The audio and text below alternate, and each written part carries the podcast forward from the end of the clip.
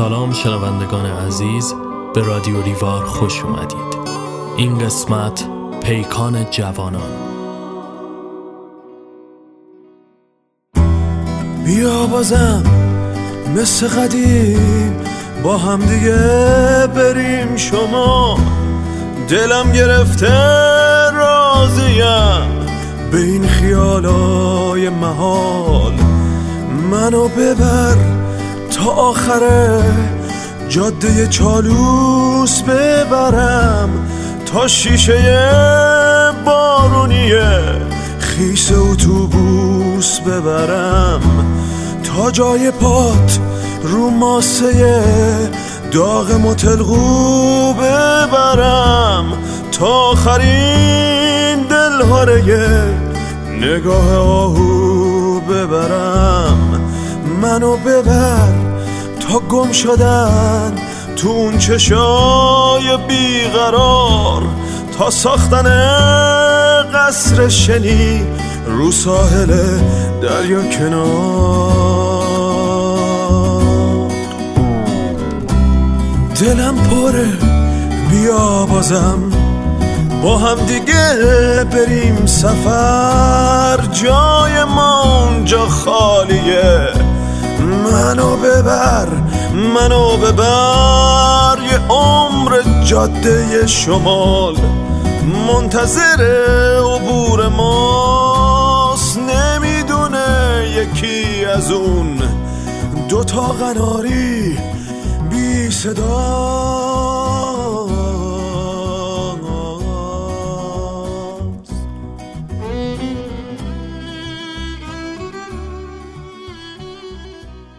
پیکان خاطر انگیزترین خودروی مردم ایرانه. خودرویی که کمتر کسی توی ایرانی ها پیدا میشه که با اون خاطره نداشته باشه. البته این نوستالژی صنعتی ایران به غیر از ایران در استرالیا و نیوزلند و انگلیس هم عاشقای سینهچاک زیادی داشته. پیکان خودروییه که یه زمانی نماد احزاب کارگری توی بریتانیا بود. خودرویی که با از بین رفتن کارخونش توی بریتانیا حیات خودش رو در ایران ادامه داد. مدل های اولیه پیکان توی انگلیس دارای حجم موتور 1725 سی سی بود. در سالهای بعد یعنی سال 1969 میلادی مدل دولوکس پیکان که در ایران نیز بسیار مشهوره ساخته شد.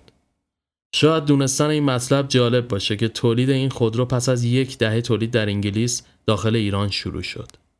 پیکان رو شاید هنوز هم بتوان در استرالیا دید.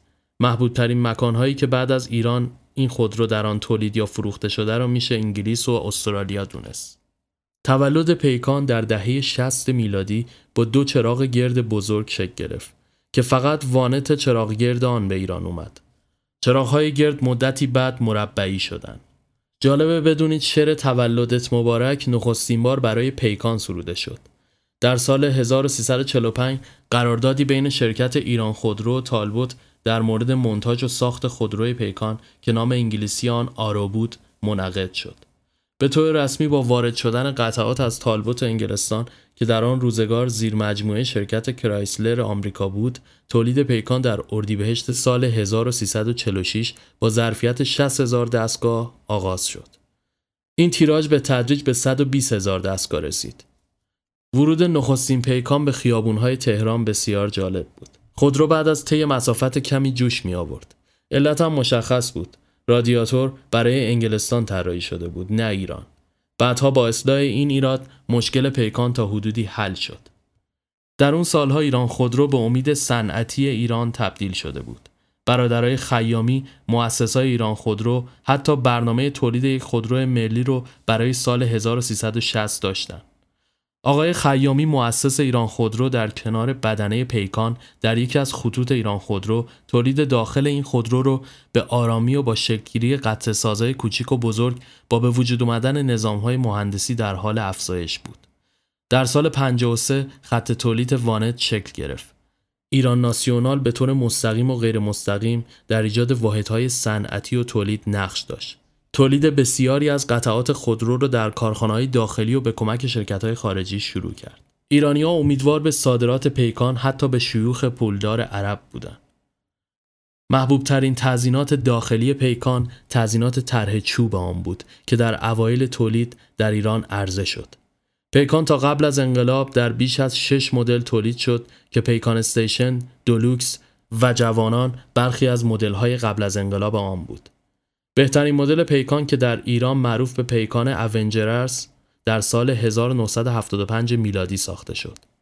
تالبوت در آن زمان موتور پرتحرک فورد را روی پیکان گذاشته بود. موتور 1725 سی شرکت تالبوت روی پیکانهای دولوکس به کار رفت.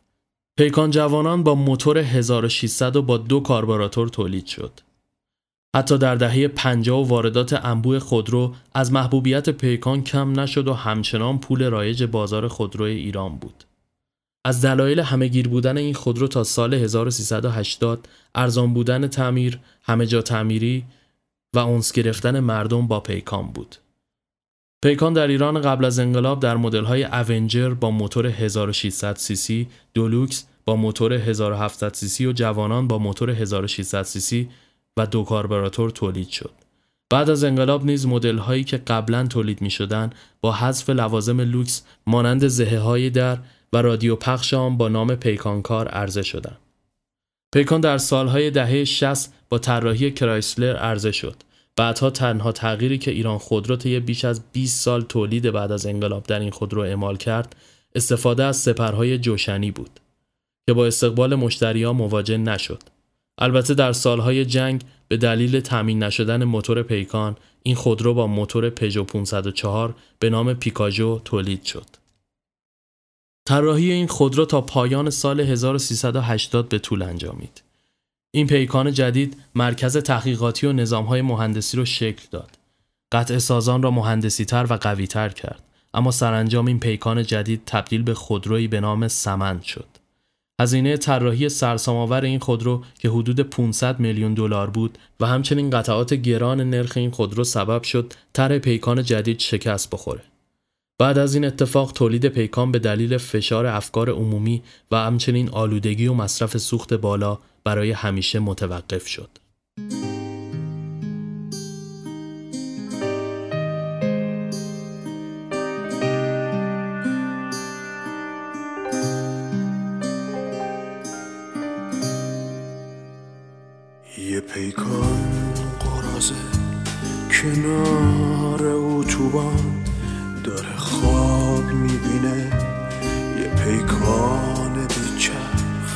که بازم تو رویاش پر سر نشینه غرورش شکسته به جای چراغاش.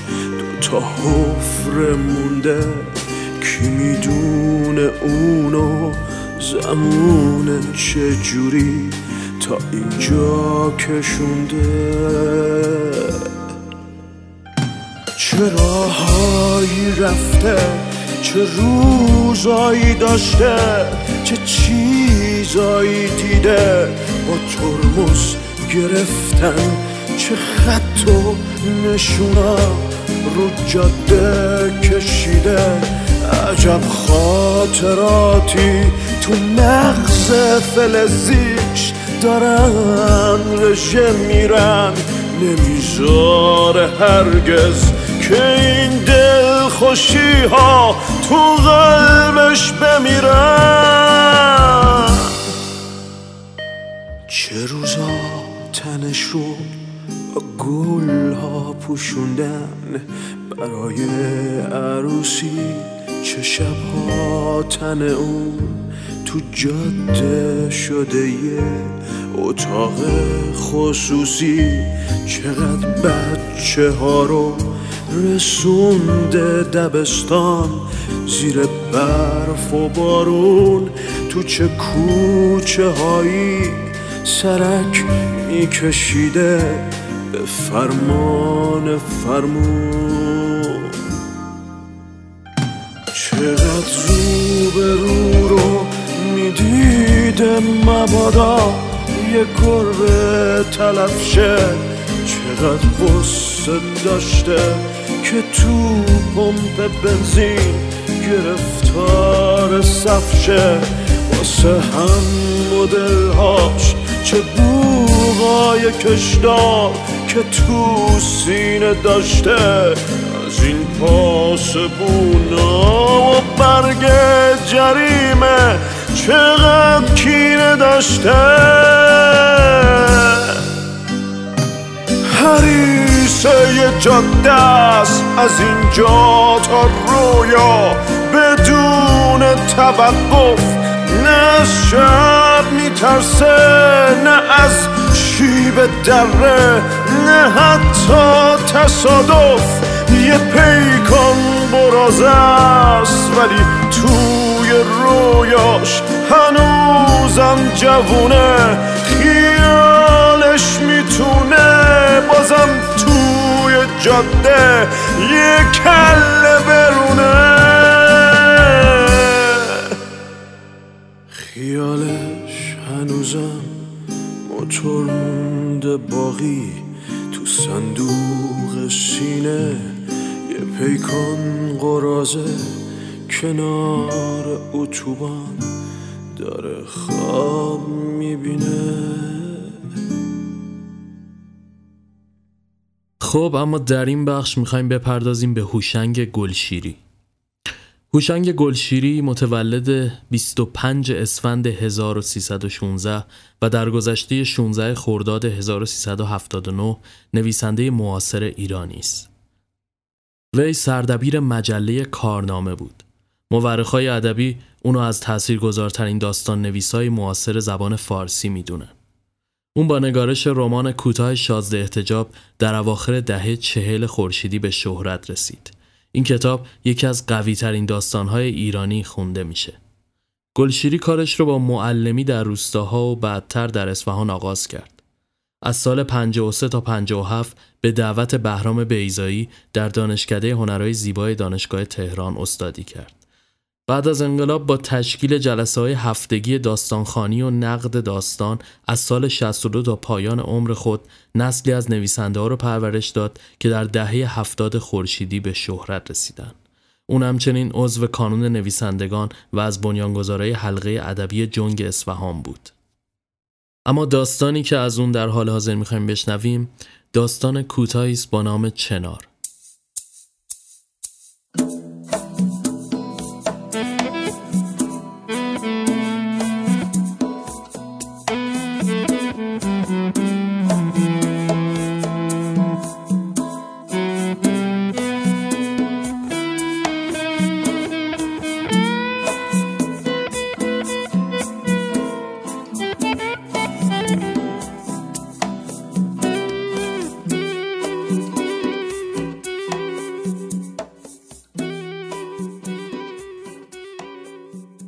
نزدیکی های غروب بود که مردی از یکی از چنارهای خیابان بالا می‌رفت. دو دستش رو به آرامی به گره های درخت بم می کرد و پاهایش را دور چنار چنبره می زد. از تنه خشک و پوسیده چنار بالا می خزید. پشت خشتک او دو وصله ناهمرنگ دهنکجی می کردن و ته یک لنگ کفشش هم پاره بود. مردم که به مغازه ها نگاه می کردن برگشتن و بالا رفتن مرد را تماشا کردند. زن جوانی که بازوهای بلوریش را بیرون انداخته بود دست پسر کوچک و توپل مپلش را گرفت و به تماشای مرد که داشت از چنار بالا و بالاتر می‌رفت پرداخت. جوان قد بلندی با دو انگشت دست راستش گره کرواتش را شل و صف کرد و بعد به مرد خیره شد. آنگاه برگشت و نگاهش را روی بازو و سینه زن جوان لغزاند. سوراخ‌های آسمان با چند تکه ابر سفید و چرک وصل پینه شده بود و نور زرد رنگ خورشید نصف تنه چنار را روشن می‌کرد. مرد که کلاه شاپو بر سر داشت با تعجب پرسید برای چی بالا میره؟ مرد خپل و شکم گنده ای که پهلوی دستش ایستاده بود زیر لب غر زد نمی‌دونم شاید دیوونه است. جوانک گفت نه دیوونه نیست شاید می‌خواد خودکشی کنه.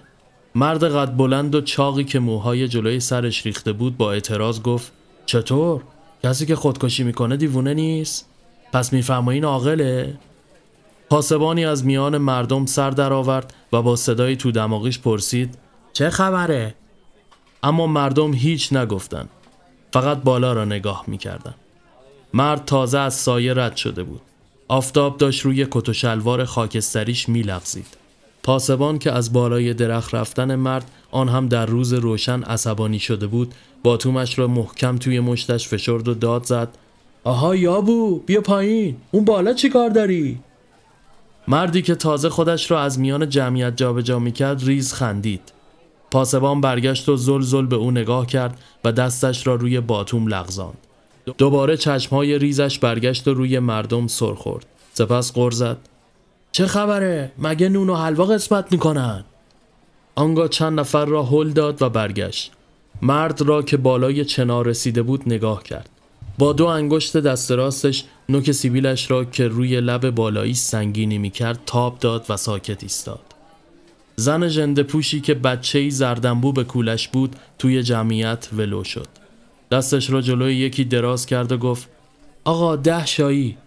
اما وقتی دید همه بالا را نگاه می‌کنن او هم نگاه تو خالیش را روی درخت لغزان زن چادر به سری که دو تا بچه قد و نیم قد دنبالش میدویدن از آن طرف خیابان به این طرف دوید و وقتی مرد را بالای چنار دید گفت وای خدا مرگم بده اون بالا چی کار داره؟ جوون مردم حالا میفته هیچ کس جوابی نداد. فقط زن گدا دستش را جلوی مرد عینکی که با سماجت داشت مرد را بالای چنار میپایید دراز کرد و گفت آقا ده شایی. بچهش با چشمهای ریز و سیاه مردم را میپایید.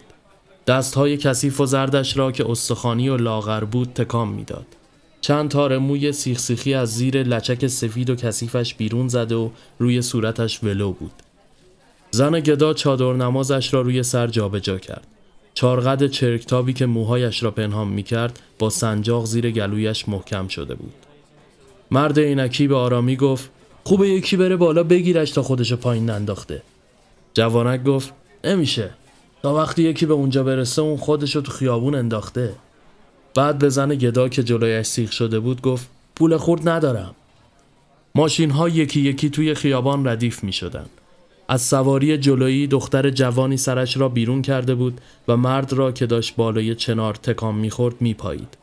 مرد شکم گنده که کروات پهنی زیر یقه سفیدش آویزان بود از سواری پایین آمد و به جمعیت نزدیک شد. چند پاسبان از راه رسیدند و در میان مردم ولو شدند. پاسبان ها مردم را متفرق کردند اما مردم عقب و جلو رفتند و دوباره جمع شدند. مرد چاق کرواتی از پاسبان سیبیلو پرسید چه خبره؟ اون مردی که بالای چنار چیکار می‌کنه؟ پاسبان با ترس دو پاشنه پایش را محکم به هم کوبید و سلام داد. بعد زیر لب گفت جناب سرنگ می‌خواد خودکشی کنه.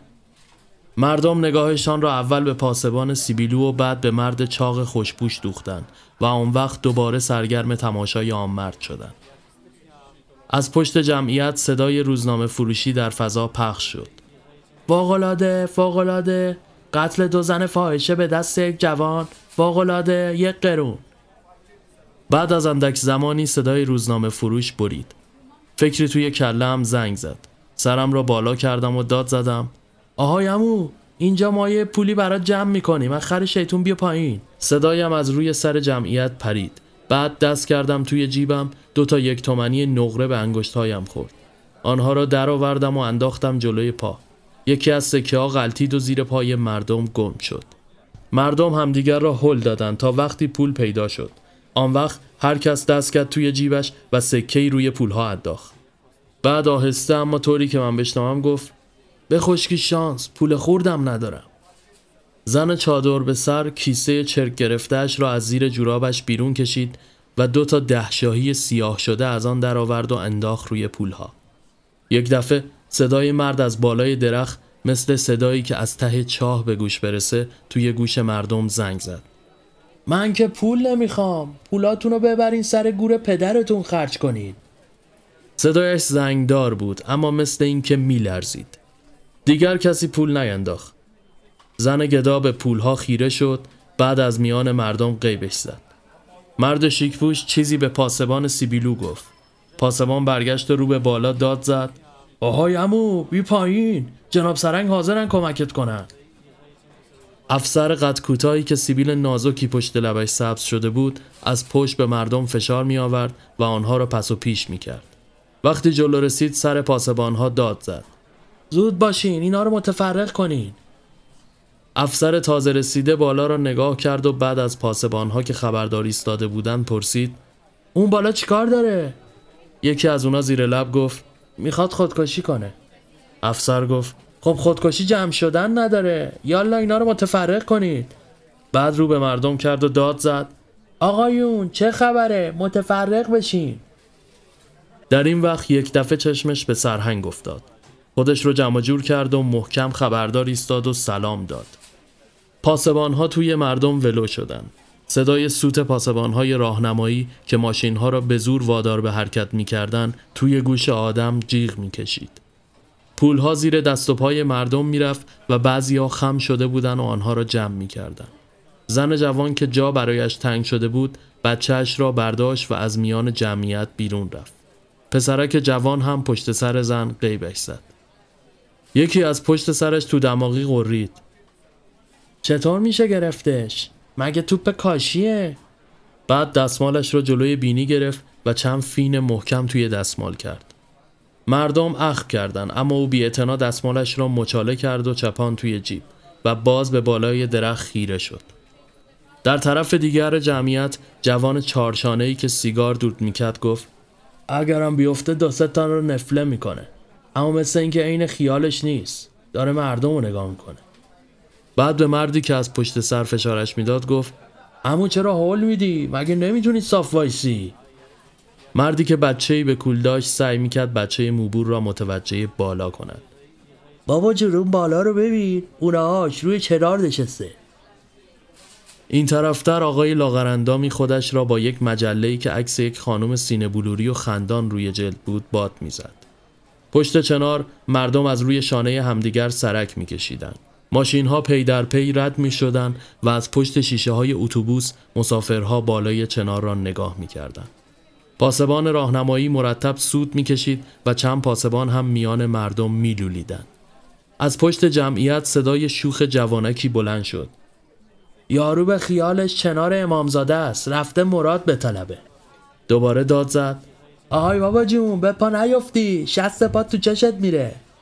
چند نفر اخ کردند صدای جوانک برید بعضی ها تک تک قر می زدن و از میان جمعیت بیرون می رفتن. تازه رسیده ها هم می پرسیدن آقا چه خبره؟ بعد به بالای چنار نگاه می کردن. روشنایی کمرنگی روی تیرهای چراغ برق دوید. چند دو چرخ سوار در آن طرف خیابان پیاده شده بودند و به این طرف می آمدن. پاسبان راهنمایی آنها را رد می کرد. گاهی صدای خالی شدن باد دوچرخه‌ای توی هوا فسی می کرد و خاموش می شد. بعد هم غرغر دوچرخه سوار گوشها را پر می کرد. مرد بالای چنار تکانی خورد و خم شد. بعد دستهایش را به گره چنار محکم کرد و دوباره سر جا نشست. صدا از جمعیت بلند نمی شد. همه بالا را نگاه می کردن. یک دفعه مرد خپله زیر گوشم ونگ ونگ کرد. حالا خودشو پایین نمیندازه. می‌ذاره خلوت شه. از روی سر جمعیت سرک کشیدم. دیدم اتومبیل سواری رفته و خیابان تقریبا خلوت شده. ولی پیاده رو پر از جمعیت و دوچرخه سوار شده بود. صدای پچپچشان به این طرف می رسید. خسته شدم چند دفعه این پا پا کردم و آخر به زحمت از میان جمعیت بیرون رفتم. چند دختر پشت جمعیت ایستاده بودند. یکی از آنها خیلی قشنگ بود. خال سیاهی به لب داشت. برگشتم و بالا را نگاه کردم. دیدم مرد پشتش را به خیابان کرده بود و این طرف پشت مغازه ها را نگاه می کرد. خسته و گیج تمام خیابان را پیمودم. وقتی برگشتم دیدم جمعیت کمتر شده اما مرد هنوز نوک درخت نشسته است. همان نزدیکی ها یک بلیت سینما خریدم و میان مردم گم شدم.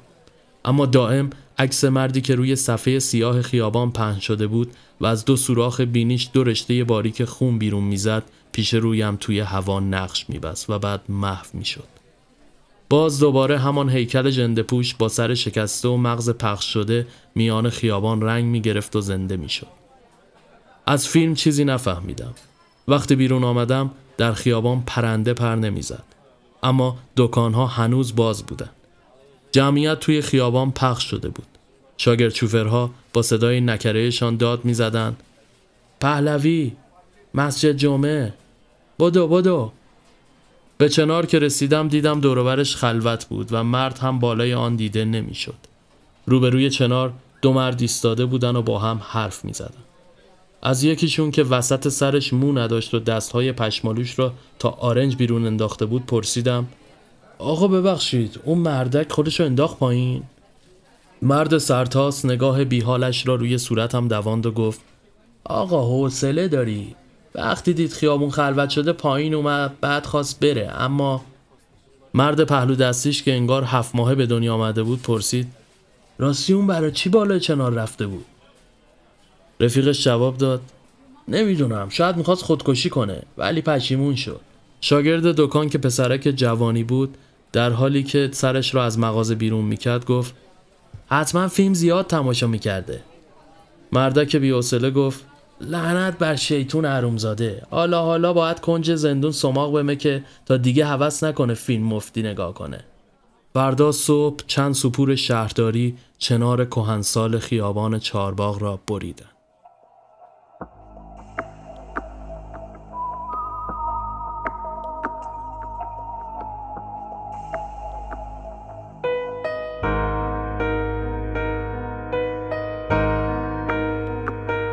توی کافی که چند سالی بست است. یه دونه پیانوی پیر شکست است. یه پیانو که پر از تارن کبوته یه اسیره که گرفتار سکوته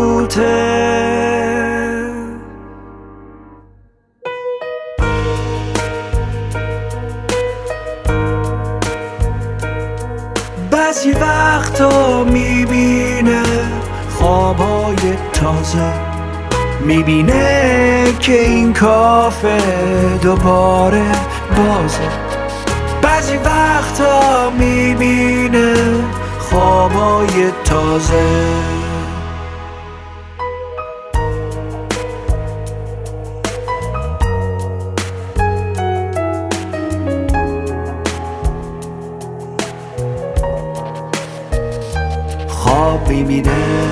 یکی میشینه کنارش؟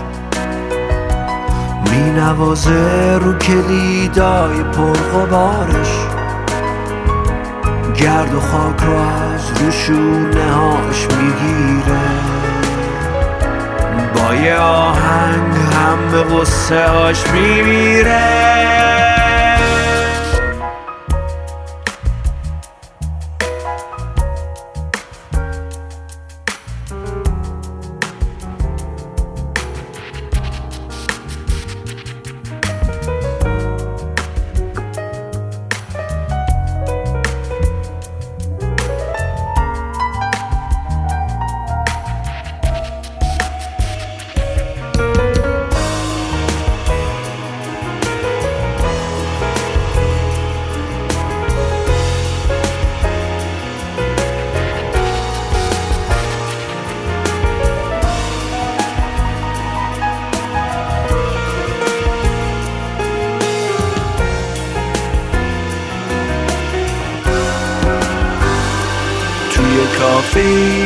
چند سالی بست است.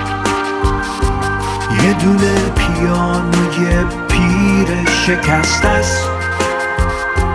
یه پیانو که پر از تارن کبوته یه اسیره که گرفتار سکوته.